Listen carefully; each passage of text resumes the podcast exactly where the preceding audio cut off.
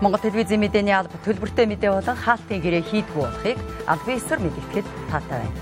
Орой мэдрэг үзэгчтэй Монгол телевиз оргилцэг хөтөлбөрийнхөө шинэ 7 хоногийн эхний дугаарыг шууд хүргэж байна. Улсын хурлын нөхөн сонгуульд саналаа өгөөгүй иргэдийн дунд 10 дугаар сарын 16-нд нэмэлт санал хураалт явуулна. Ачаа тээврийн жолооч нараа замын өвд бомтоор өдөрт нэвтрэх машины тоог нэмэгдүүлэхийг хүсэж байна. Ирэх оны төсвийн хүрээнд хөгжлийг дэмжсэн хөрөнгө оруулалтууд хийн. Эдгээр болоод босод мэдээллийн дэлгэрэнгүй өнөөдрийн хөтөлбөрөөр хүргэх болно. Эхний мэдээ танилцуулъя. Парламентыг бүтэн болгох зорилготой улсын хурлын нөхөн сонгуул өчигдөр явагдсан ч үр дүнгээ үр дүндээ хүрсэнгүй. Хоёр тойргийн хэмжээнд 160 гаруй мянган хүн санал өгөхөөс 37-оос 39 хувийн эрдэстэй буюу 3 хүн тутмын нэг нь л саналаа өгсөн байна. Тиймээс сонгуулийн ерөнхий хорооны шийдвэрээр энэ сарын 16-ны Бямбгарагт эрдэс хүрээгүй 131 хэсгийн хороонд нэмэлт санал хураалт явуулахар боллоо. Нэмэлт санал хураалтад шаардлагадах зардлыг нөхөн сонгуулийн батлагдсан төсөвт багтаан шийдвэрлэх юм байна. Улсын хурлын сонгуулийн тухай хуульд заасны дагуу нөхөн сонгуулийг Улсын хурлын сонгуулийн 18 дугаар тойрог буюу Хинтээ аймаг, 28 дугаар тойрог буюу Сонгон хайрхан дүүргийн 26 хорооны хэмжээнд зохион байгуулсан ч иргэдийн эрт хүрсэнгүй. Тодорхойлбол нийтдээ 148 хэсгийн хорооны хэмжээнд 160 мянга гаруй хүн саналаа өгөхөөс Хинтээ аймагт эрт 37.4%, Сонгон хайрхан дүүрэгт 39.61 хувьтайгаар өндөрлжээ. Сонгуулийн тухай хууль заасны дагуу сонгуулийн тойрогт хамаарах сонгогчдын нэрийн жагсаалтад бичигдсэн нийт сонгогч эмэгтэйчдийн 50% буюу түүнээс дээш хувь нь санал хураалтад оролцоогүй учраас эрт хүрээгүй 131 хэсгийн хороонд нэмэлт санал хураалт явуулахаар сонгуулийн ерхий хорооноос шийдвэрлэжээ. Нэмэлт санал хураалтыг 2021 оны 10 дугаар сарын 16-ны өдөр буюу энэ ням энэ бямб гарагт амралтын өдөр одоо зохион байгуулахаар боллоо. За ингээд нийт энэ хоёр тойрогт маань 148 хэсгийн хороо байгаа. Эннээс 17 хэсгийн хороон дээр бол саналын сонгогчдын эрс хүрсэн. Сонгон хайрхан дүүргийн 28 дугаар хороон дээр нэг хэсгийн хороон дээр сонгогчдын эрс хүрсэн. За Хинти аймгийн 18 дугаар тойрог дээр бол 16 хэсгийн хороон дээр сонгогчдын эрс хүрсэн байгаа. Монгол Улсын их хурлын нөхөн сонгуульд хоёр тойрогт эрс бүрдээгөө буюу за нэмэлт санал хураалтанд оролцох шаардлагатай болсон хэсгийн ороодын мэдээллийг дэлгэцэн дээр илүү дэлгэрэнгүй үзүүлье. За Хинтээ аймаг буюу Улсын их хурлын 18 дугаар тойргийн тухайд за Баянговоо, Жаргалтхан, Баян мөнх сумдын тухайд эрс 50 дээр нэмэх нэг буюу эрс хөрсөн учраас нэмэлт санал хураалтанд оролцохгүй бусад сумдын иргэдийн тухайд бол аль хэдийн нэмэлт санал хураалтанд бол оролцохоор болсон байна. За харин Улсын хурлын 28 дугаар тойрог буюу Сонгон найрхан дүүргийн нийтдээ 26 хорооноос 11-р хорооны тухайд бол эрс бүрдсэн учраас тухайн хорооны иргэд нэмэлт санал хураалтанд оролцохгүй. За бусад одоо энэ харагдаж байгаа жишлэн 17, 23, 21, 31 гэх мэтчлэн дээрх хорооны иргэд бол 10 дугаар сарын 16-ны өдөр нэмэлт санал хураалтанд оролцохоор болжээ. Сонгуулийг нэг тойрогт зохион байгуулахад 900 сая төгрөгийг улсын төсвөөс төсвөлдөг. Энэ удаад хоёр тойрогт нөхөн сонгуул зохион байгуулсан учраас нийтдээ 1.8 тэрбум төгрөгийг төсөвлөж улсын бүртгэл цагдаагийн байгууллагын урсгал зардалд 400 сая төгрөгээд нийтдээ 2.2 тэрбум төгрөгийн төсөвтэй нөхөн сонгуулийг зохион байгуулахаар төлөвлөсөн. Харин нэмэлт санал хураалтыг улсын төсвөөс зардал шаардахгүйгээр батлагдсан төсөвтэй багтаан зохион байгуулна гэсэн юм а. Өөрөөр хэлэх юм бол цагдаагийн байгууллага маань нэг 40 сая төгрөгийн зардал ний тооцоо оргаад бидэнд ирүүлсэн. Өөрөөр хэлэх юм бол урсгал зардал тэн томилтоор ажиллаж байгаа харуул хамгаалтанд ажиллаж байгаа цагдаа цагдаагийн байгууллага ажилтнуудын зардал байгаа. Энийг бол үлдэгдэл өөрөөр хэлэх юм бол одоо буцад татаж ирэх зардалтай багтаагаад энийг бол шийдэх болцоотой. Нэмэлт зардал бол одоо дахиж гарахгүй гэсэн үг. А улсын мөрдөглийн газрын тодорхой хэмжээний зардлууд байна. За онцгой байдал эрүүл мэндийн байгууллагуудын улсгар зардал гэхээр нөгөө хоол, тээврийн зардалтай холбоотой асуудлуудаа бол бид бол шийдтсэн ингээ байж байгаа. Улсын хурлын сонгуулийн тухай хуульд зааснаар нэмэлт санал хураалт нь эргэцийн босгохгүй учраас 10 дугаар сарын 16-ны санал хураалтын дүн эцсийн их байна. Түүнчлэн нөхөн сонгуульд саналаа өгөөгүй сонгогчид нэмэлт санал хураалтанд оролцсноо. За ингээд энэ асуудлаар бид үргэлжлүүлэн студидтэй ярилцахаар Монгол Улсын их сургуулийн улс төр судлалын тэнхимийн багш дэд профессор Бум Дариг студидтэй урьсан юм аа. За цаг зав гаргаж ирсэн танд маш их баярлалаа.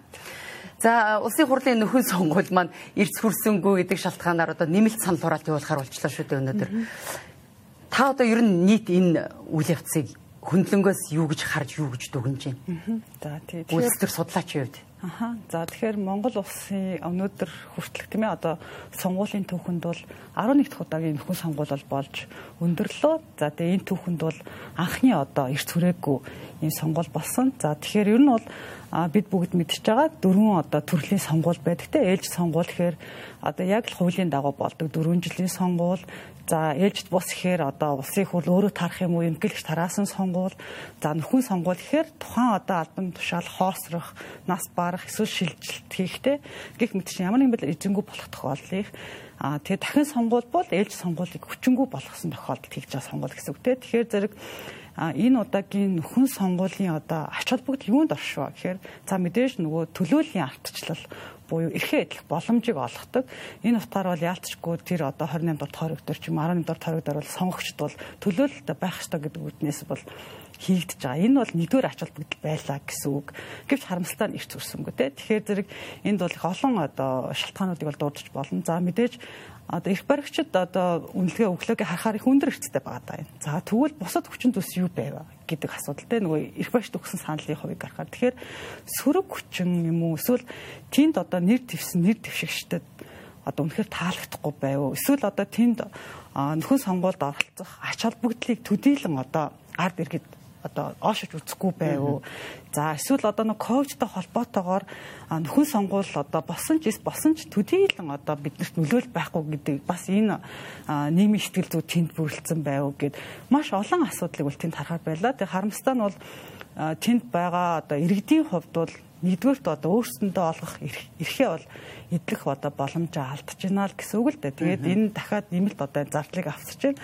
Хэдийгээр одоо кандидат буюу нэр дэвшигчнэр таалагдахгүй байсан ч гэсэндээ аль нэг таалагдах одоо хүн бол тэр гарч ирэх ёстой гэсэн үг л дээ. Тэгэхээр ямар нэгэн байдлаар эрхээ эдлэхгүй бол дараа дараагийн ардчилсан сонгуул өөртөө утгаа алдаж эхлэх бас ийм том сүрийг таах бас боломжтой гэсэн үг байхгүй. Тэгэхээр бол аль алтаа анхаарах ёстой сонгуул байлаа л гэж хувьдаа харж байна.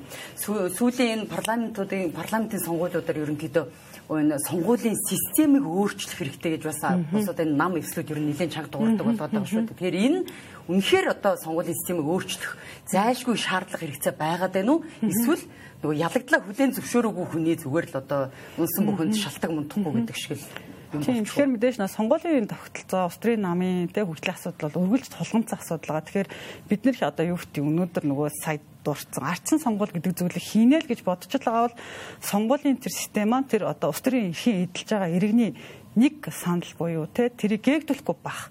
Тэр нөхцөр бол хангах боломжтой байхгүй. Тэр хүн чинь эрхээ эдэлж төлөөлөгчөө сонгохыг хүсэж байгаа бол аль болох одоо хамгийн одоо санал гээгдэхгүй бах боломж төвлөр юу юм бэ гэдэг асуудалд бол яалчгүй бүгд анхаарах хэрэгтэй болцсон. Тэгэхээр энэ сонгуулийн системийг одоо ядчил холимог болгох тийм ээ санал гээгдүүлэхгүй байхын төлөө тэмцэхгүй бол устрын нам өөрөө хөгжихгүй болчиход байна гэсэн үг. Нэгсэндээ нэг намын систем маань тогтцохоор бусад одоо жижиг атом хэмжээний намууд маш ихтэй болохоор болоод эхлэхээр тэндээс нь бол ус төрчдийг бэлтгэж гаргах ирэх ёстой байтал тэр хүмүүсийг бэлтгэх боломжгүй болж байна. За инхээр нөө нэр дэвшчихгүй болоод эхлэхээр сонголтгүй сонголт ихсгээр яг ард иргэд бол санал өгөх нь одоо багасна. За дээрэс нь тухайн одоо санал авсан 30 хэдэн хувиар хүртэл ялж штэ тийм энэ тохиолдолд буцаад хариуцлага яаж хүлээх юм буцаад сонгогдсон хүн маань буцаж яаж тайлгнах юм гэдэг ч юм ингээд маш олон үүрэг хариуцлагын асуудал бас энэ сонгуулийн системтэй холбоотойгоор ингээд гээгдэт байгаа гэсэн. Тэгэхээр алдчихгүй сонгуулийн систем устрын намын одоо төлөвчлийн асуудал шууд нөлөөлдөг учраас маш том хугацаа харах шаардлагатай гэсэн. Тэгэхээр таны энэ саяны ярьснаас үүдээд бас энэ улс төрийн нам эвслүүдийн яриад байгаа тийм ээ улс төрийн намуудын тухай хуульдаа бас өөрчлөлт оруулад бүх намууд энэ ижил гараанаас хөдлөө үйл ажиллагаагаа эхлэе гэдэг маань бас л их зөв юм болж таарх нь. Гэхдээ яг одоо өнөөдөр Монголын хөрсөн дээр энэ бүтэн 100 жилийн түүхтэй системчлэгдсэн институцлэгдэж гисэн энэ намын одоо намтай нэг гараанаас эхэллэх тийм боломж юу бий юу? Тийм. Тэгэхээр бодиттой зүйл юм байна. Аа мэдээж нөгөө энд бол одоо устрын зориг гэдэг зүйлийг бол бүх одоо ус төрчдөөс бол хүсэж байгаа шүү дээ тийм ээ. Аа энэ бол нэг намын асуудал биш. Энэ бол нийт одоо Монгол төмний эрх ашгаа гэж тэ. Тэгээ тэрийг нэгдүгээр тавьчих нь үгүй юу гэдэг асуудал тавигдаж байгаа. За тэгээ мэдээж яриг институчлэгдсэн урт хугацааны түүхтэй бол үнэ. Тэгвэл ямар нэгэн байдлаар хуулийн одоо үйлчлэл те гарч байгаа үр дүн гэдэг маань ажмаар одоо гарч ирэх учраас огт өөрчлөгдөхгүй гэдэг зүйл явах юм бол бас хэцүү те. Тэгэхээр зэрэг одоо яг энэ одоо устрын намын тухай хууль өөрчлөгдөж байгаа үнэхээр нэмэлт өөрчлөлттэй холбоотойгоор тэгэхээр нэгдүгээр эрх ашиг юу юм бэ? Хоёрдугаар эрх ашиг юу юм бэ гэдэг ирэмблэх ёстой гэсэн тийм. Хэрвээ одоо энэ чигээр явах юм бол бид нар нэг Азийн цээжинд хоцрогдсон тийм ээ одоо ийм хаалттай хിവэрэ үлтийг хүсээд байна уу? Эсвэл бид нар одоо ирээдүйд бас мөр зөсөж алахыг хүсэж байгаа тийм одоо улс үгүй гэдэг бол энэ улс төрийн намын тухайлтай их салшгүй холбоотой тийм ээ. Нам өөрөө засгийн эрхийн төлөө л өрсөлддөг ийм онцгой институт юм бол толомын дүрмээ тийм ээ одоо бүгдэд эргэтгэж байхаар зохицуулах ёстой. А бусад улс төрийн намуудаас хөгжиж гарах ирэх ёстой. Одоо юу гэдэг суур зарчим өөрөө тэгш гараанаас эхэлж ивэл дараа нь өрсөлдөөн дунд өмлөхүүнийг нам тогтсон ч ягаад болохгүй гэж тийм ээ. Гол нь л өрсөлдөөн өөрөө шудраг зарчимтай явагдах тэр зохицуултыг л тэр хэцүү өрөөнд зөв зохицуулж өгөх юм бол бид нар энэ олон янзын гацаанаас бол гарах боломж бол сонгуулийн тухай хууль, улс төрийн намын тухай хууль дээр л ийм одоо төвлөрчөд байна гэдэг баг нийгмээр харж байгаа хаа гэж бодож байна. Тэгэхээр аль нэг нам эслийн ерөөсөө тэр тэр зориг тийм ээ эрсдэл хийх ир зориг зайлшгүй хэрэгтэй. Ерөөсөө улс төрийн ир зориг л хүсэж байгаа гэсэн тийм. Яг одоо ямар болохыг хүсэж байна нийтийн эрх ашигын төлөө шүү гэдэг зүйлэл нэг тавиасаа л гэсэн. Хүсэл бол бүх судлаач нарт бол байгаа л гэж бодож байгаа шүү. Одоо нөхөн сонгуул болоо нөхөн сонгуулийн эрт сүрсэнгүй нэмэлт санал хураалт гэдэг яг энэ өнөөдрийн үүсчээд байгаа нөхцөл байдал сонгогчдын боловсрал буруутай юу?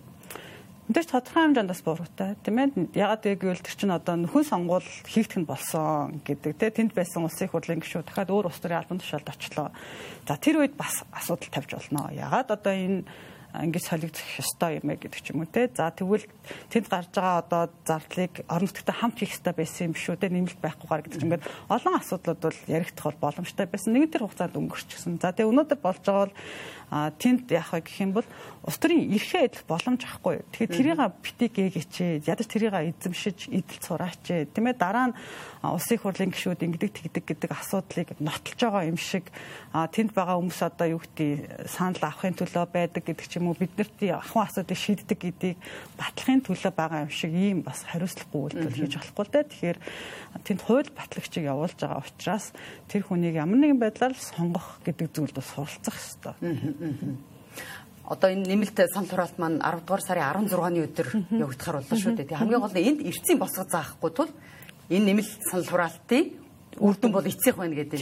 Тэгэхээр Энд одоо тэгвэл нэмэлт санал хураалт явуулах шаардлага байгаа юм. Үр дүн ойлгомжтой гэсэн юм иргэд бас цөөнгүй байгаа юм л да. Тийм яг хөө тэгэхээр нөгөө нэг хууль эрх зүйн хүрээнд бол тэгээд зохицуулагдсан учраас тийм тэрийг зөрчих юм бол дахиад асуудал гарч ирнэ. Тийм учраас бол бүх явах ёстой дүрм журм бол дүрм журмынхаа дагуу байх ёстой. Гол нь ийм нөгөө нэмэлт асуудлууд байдаг учраас хууль тусгацсан гэсэн үг тийм. Тэгэхээр бол бас саналаа өгөөрэй гэж бас хүсмээр байна улс орныхоо энэ төр засгийн үйл ажиллагаанд иргэн хүн ялтчгүй өөрөг хариуцлага тийм ээ мэдэрч эрхээ эдлэж оролцох ёстой учраас зайлшгүй л одоо тухайн тойргууд дээрээ хэсгүүд дээрээ иргэд маань очиж бас 16-ны өдөр 10 дугаар сар 16-ны өдөр очиж сонгуультай идэвхтэй оролцоорой гэж бас хүсэж байна. За өнөөдөр оргил цаг хөтөлбөрт маань хүрэлцэн ирж бас тодорхой мэдээллүүдийг өгсөн танд баярлалаа. Ажлын өндөр амжилтсая. Их музикчтэй өнөөдөр Монгол Улсын их сургуулийн улс төр судлалын тэнхимийн багш дэд профессор Бумдар манай хөтөлбөрийн студид хүрэлцэн ирлээ. Гэт мэдээллийн хөтөлбөрөө бид зарим үйл явдлын хураангуй мэдээгээр үргэлжлүүлж байна. Энэ он гарсаар улсын хэмжээнд 987787 зөрчлийн хэрэг бүртгэгдснээс 9-р сар 63302 зөрчлийн хэрэг бүртгэгдсэн нь өмнөх 8 дугаар сартай харьцуулахад 35 хувиар буурсан байна. Харин зарим төрлийн зөрчлийн хэргийн гаралт өмнөх 8 дугаар сартай харьцуулахад тодорхой хувиар өссөн байна. Тухайлбал хүүхдийн эрхийг зөрчих зөрчил 320 бүртгэгдэж 48 хувиар. Гэр бүлийн хүчирхийлэлтэй тэмцэх тухай хууль зөрчих зөрчил 458 бүртгэгдэж 30 хувиар. Танхаарах зөрчил 150 9 бүртгэгдэж 16 хувиар. Архитын согтуурхтай тэмцэх тухай хууль зөрчил зөрчил 192 бүртгэгдэж 9 хувиар тус тус өссөн үзүүлэлттэй байна.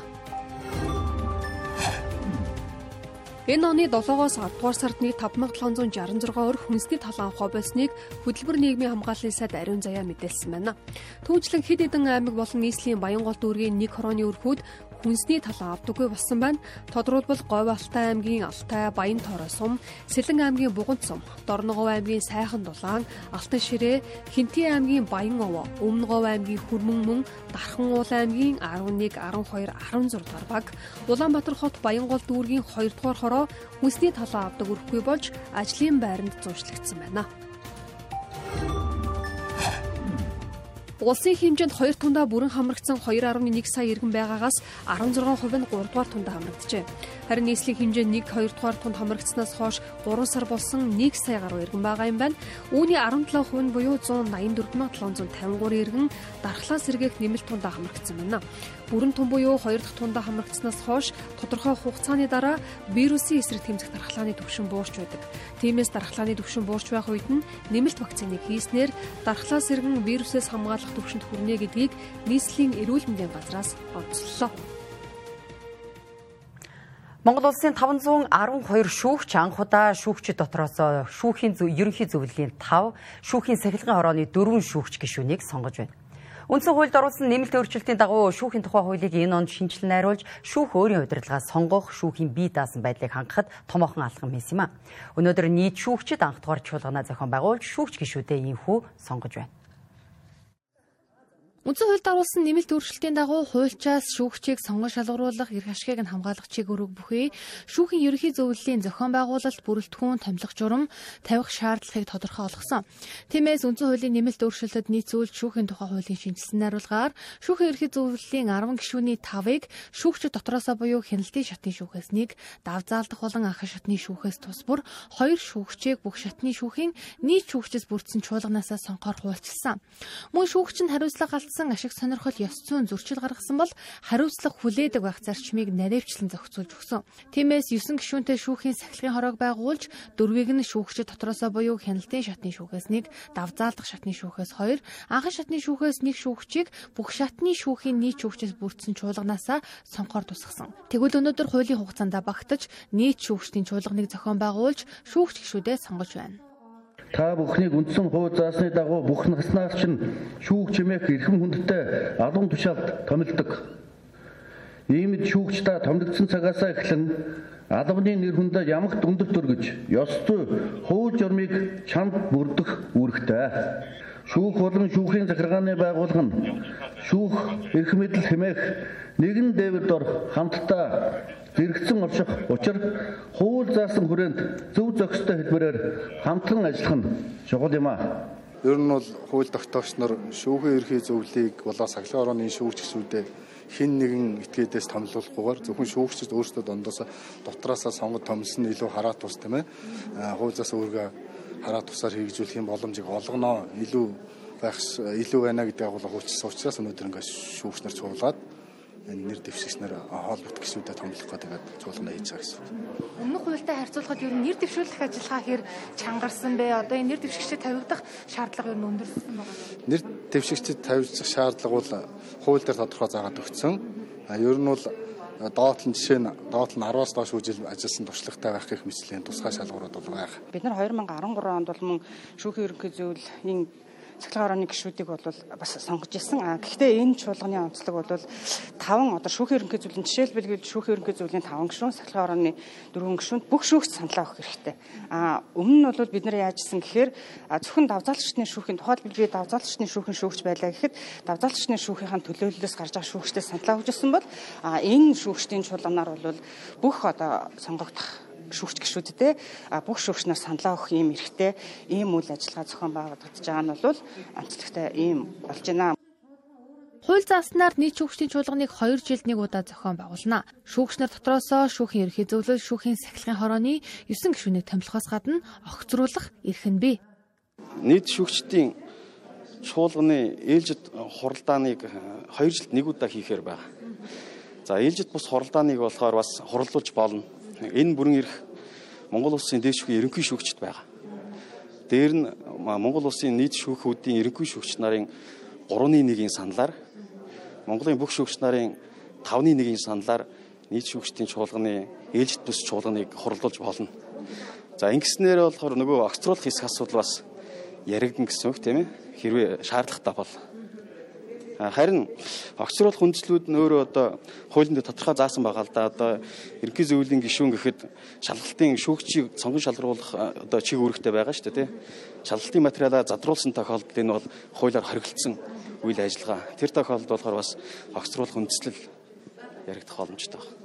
Шүүх ерхий зөвлөлийн шүүгч гишүүн анхан шатны шүүхээс 6, давзаалдах шатны шүүхээс 9, хяналтын шатны шүүхээс 1 шүүгч нэрээ дэвшүүлсэн бол сахилгын орооны шүүгч гишүүнд анхан шатны шүүхээс 4, давзаалдах шатны шүүхээс 5, хяналтын шатны шүүхээс 1 шүүгч нэрээ дэвшүүлжээ. Нийт шүүгчийн анх тор чуулганаар шүүгч гишүүдийг нууц санал хураалтаар сонгоно.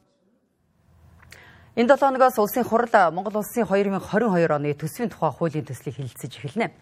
Засгийн газраас орлого шахах, төвлөрүүлэх чиглэлд анхаарч ажилласан, зарлага бууруулах, хэмнэх, оновчтой болгох чиглэлд мөн анхаарсан.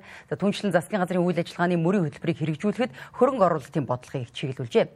Эх оны төсөвт хөгжлийг дэмждэг хөрөнгө оруулалт буюу автозам шинээр барихад 210 тэрбум төгрөг. Барилга хот байгуулалт дэд бүтцийн салбар төсвөлдөг төсвийг 4-өөс 5 дахин нэмэгдүүлэх, эрүүл мэнд боловсролын салбарт онцгой анхаарал хандуулах, хандуулахаар төсвийн төсөл боловсруулсан гэж сангийн сайд мэдэгдсэн байна. Ер нь энэ жил үнэхээр одоо яг ковидын нөхцөл байдал энэ хэлний нэвтрүүлэх чадвараас болоод энэ төсвөртгүүдэд шууд ингээд нөлөөлж байна.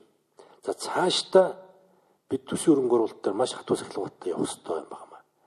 Ямар нэг бэлтгэл нь хангагдаагүй, зураг төсөв нь байхгүй, дэд үдсэн тодорхойгүй, газар нь олгогдоогүй ийм зүйлүүдийг одоо амсуулж тавих, хувааж тавих ингэснээс болоод дараа жилүүдэд нь төсөвдөр ийм хүндрэлүүд гарч ирдэг.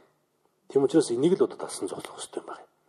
Өнөөдрийн хүндрэлээс гадна цаашдаа гарч болцсохгүй хүндрэлийг бид өнөөдрөөс эхэлж зогсоох хэрэгтэй. За энэ хүрээнд харин 22 оны төсөв дээр зураг төсөвгөө хөрөнгө оруулалт газрын одоо газар нь байхгүй дэд үтс нь байхгүй төсөв бэлтгэл хангагдаагүй ийм хөрөнгө оруулалтууд үндсэндээ бараг байхгүй. Уул уурхаагаас хамааралтай манай улсын тухайд эх оны төсвийн орлогыг өөдрөгөөр төсөөлсөн гэж үзэж байна. За тэр тусмаа нүүрсний экспортыг 2019 онд ижил буюу 36 сая тоннд хүрэхээр тооцоолжээ.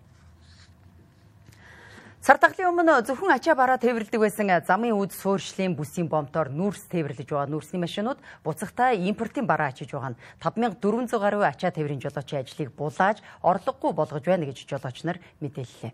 Өдөрт 250 ачаа тээврийн машин нэвтэрдэг байсан тус бомтоор одоогоор өдөртөө 25хан машин нэвтэрж байгаа юм байна. Ингэснээр жолооч нар 4 сард нэг удаа тээвэр хийх болжээ. Тиймээс тэд өдөрт нэвтрэх машины тог нэмэгдүүлэх зэрэг зарим шаардлагуудыг зам тээвэр хөгжлийн сайдад хүргүүлсэн байна. Энэ оны ихэнх үеэс 90 хотод импортын ачаа бөөгнөрч тээврийн зардал хэд дахин өсөж эхэлсэн. Үүссэн нөхцөл байдлыг засахын тулд засгийн газраас замын үд Улаанбаатар чиглэлд тээвэр хийдэг жолооч нартай тээврийн үнийг 10 саяас хэтрүүлэхгүй байх гэрээ байгуулан ажиллаж байгаа юм байна. Гэсэн ч тэд 4 сард ганц удаа 10 саяар тээвэр хийхдээ тусгаарлалтад орж машина 8 жолоочийн гар дамжуулж байгаа нь зардал чирэгдэл ихтэй учраас орлогогүй болоход хүрээд байгаа тухайга ярьж байна. Жишээ нь Улаанбаатараас шаргаа овоо хүртэл нэг жолооч бас нэг ханштай. За нэг 4 500 мянган төгрөг тийм үү. А тэгэд шаргаа овооноос ахад 0 юу 3 алт хүргэж байгаа жолооч нь маань бас нэг 3 400 мянган төгрөг. А тэгэнгүүт дундын бүсэж явж байгаа нөгөө жолооч чинь нэг уршаа гасан тээврийн хэрэгслийг 105 мянган төгрөг. А 105 мянгаас ахаад нөгөө юу яаж байгаа 0 цэгээс аваад хятадын галийн ашир оруулж байгаа жолооч болох төр 800 юан нэг тэргээс 10 сая төгрөгөөр бол бид нар одоо өөрсдөө болгоно шүү дээ. Яаж яж хагаад тэгээ одоо өөр зээлтэй улсууд чинь их л мөнгө олж ийн гэж бодоод байгаа. Уутаа бол тийм юм байхгүй шүү дээ. Ингээ ер нь нийт зардал нь бол нөгөө 10 сая чинь 5 сая нь гараа явчихна. А би нааши нөгөө машин дэргэндээ бензин тосоо хийгээ явчихна. Тэрний чинь бас 2 сая нь бас гараа явчихна. А ингээ ер нь жолоочд бол нэг сая гаруй төгрөгөл ирдэг юм уу гүм үү тиймэрхүү л байгаа шүү дээ. Тэгэл тэнцэнээс газрын хөрсний гэмтэл агарын бохирдол тоосчлт ийм байдлууд гарч байгаа бид одоо тэр зориултын гашуун цагаа гашуун цагаад бичгтийн бом шивээ хөрөн эдрийнхэн дээр хаал бомтор гаргаач ээ тэр нүрсэн. Тэгэд үнийн өсөлтийг одоо тодорхойлж байгаа яг эцсийн бодит үнэн газар нь бол 90 хотод байж байгаа үйл ажиллагаа эрхэлж байгаа карга эрхэлж байгаа аж ахуйн нэгж хувь хүмүүсийн одоо ханшил тодорхойлогдсон шүү дээ. Энэ шаргаа вон дээрх тусгаарлах байранд жолооч нар төрөвчлсөн онцлогоор шинжилгээ өгөөд тэнд байрлаад одоо машин урагшаа ирээн рүү орж ачаа ачаад гарч ирэх хооронд тодорхойгүй хугацаагаар энд хүлээдэг. Гэтэл энэ шаргын овоон дээрх нөхцөл байдал бол үнэхээр хүмүүсийн нэг эрүүл аюулгүй орчинд тодорхой хэмжээнд байрлах ийм нөхцөл шаардлагыг энгийн наазахын шалгуурыг хангах хэмжээнд хүрч чадахгүй байгаа асуудал байгаа. Хоол хүнс байрлах хорон гэр байрсаа бүх зүйлүүд нь бол эндээс бас энэ корона ковид далимдуулаад төрийн дэмжлэгтэйгээр одоо ингээд тодорхой хэсэг бүл хүмүүсийн бизнес болоод хувирсан.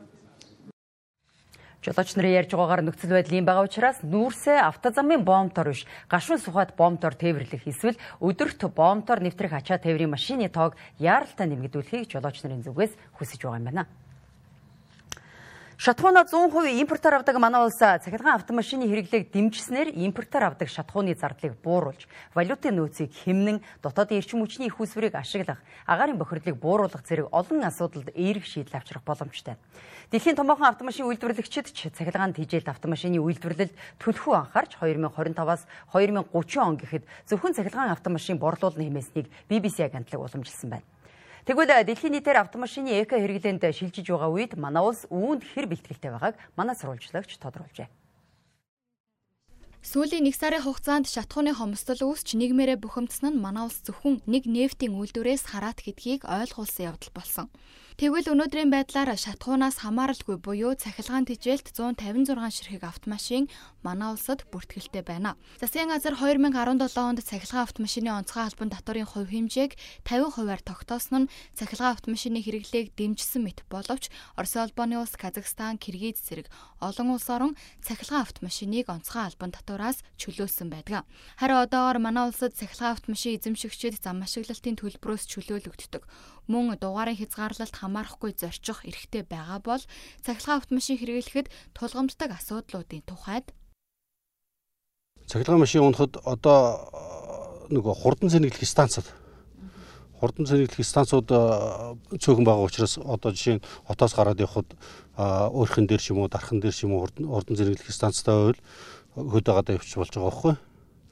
А тийм зэниглэгч байхгүй болохоор яг нөгөө цэнэглэгчэнтэй хязгаарлагдаад зөвхөн хот дотор л явж байгаа. Орон сууцнд амьдардаг хүн зогсоолдоо зүгээр энгийн 200 вольтын тог багтал машина зэнэгч арь зэтэх багтал машина зэнэгдэх боломжтой. Тэгээ зогсоолгүй хүмүүст одоо гараажгүй зогсоолгүй хүмүүст асуудалтай тийм учраас тэр хурдан зэнэглэх станцуудаа олон болгоул а хэрэглэгчид цахилгаан машин унах боломж одоо сонирхол асар их байна. Яг 4 жилийн хугацаанд хэдэн төгрөг бас санхүүгийн хэмнэсэн юм шиг байна. Тийм тооцоолол байна уу? За ер нь бол нэг машины мөнгө бол хэмцээ 4 жилийн хугацаанд. Нэг автомашины үнэ. Нэг автомашины үнэ дунджаар нэг 18-аас 20 сая төгрөг гэдэг утгатай. 4 жилийн хугацаанд бол жилдээ нэг 3-аас 5 сая нөгөө урд нь ямар машин унжсэн бэ гэдгээс шалтгаалаад юунууд нь өөр өөр гарна л да. А нэг удаа цэнэглэхэд а шөнийн тогоор бол нэг 2500 төгрөг. Тэгээ тэрийгээр 250 км явна. Өнөөдрийн байдлаар Монгол улсын нийт тээврийн хэрэгслийн 61% нь нийслэлд бүртгэлтэй бөгөөд агаарын бохирдлын 10%-ыг автомашины яндангаас гарах хортуудаа бий болгодгоо. Тэгвэл хорт утааны ялгаруулалтыг бууруулах цахилгаан автомашины хэрэглээг дэмжиж нийслэлээс 2019 он гэхэд 18 байршилд цэнэглэгч станц суйрлуулна гэж байсан ч одоогоор ажил хэрэг болоог байна.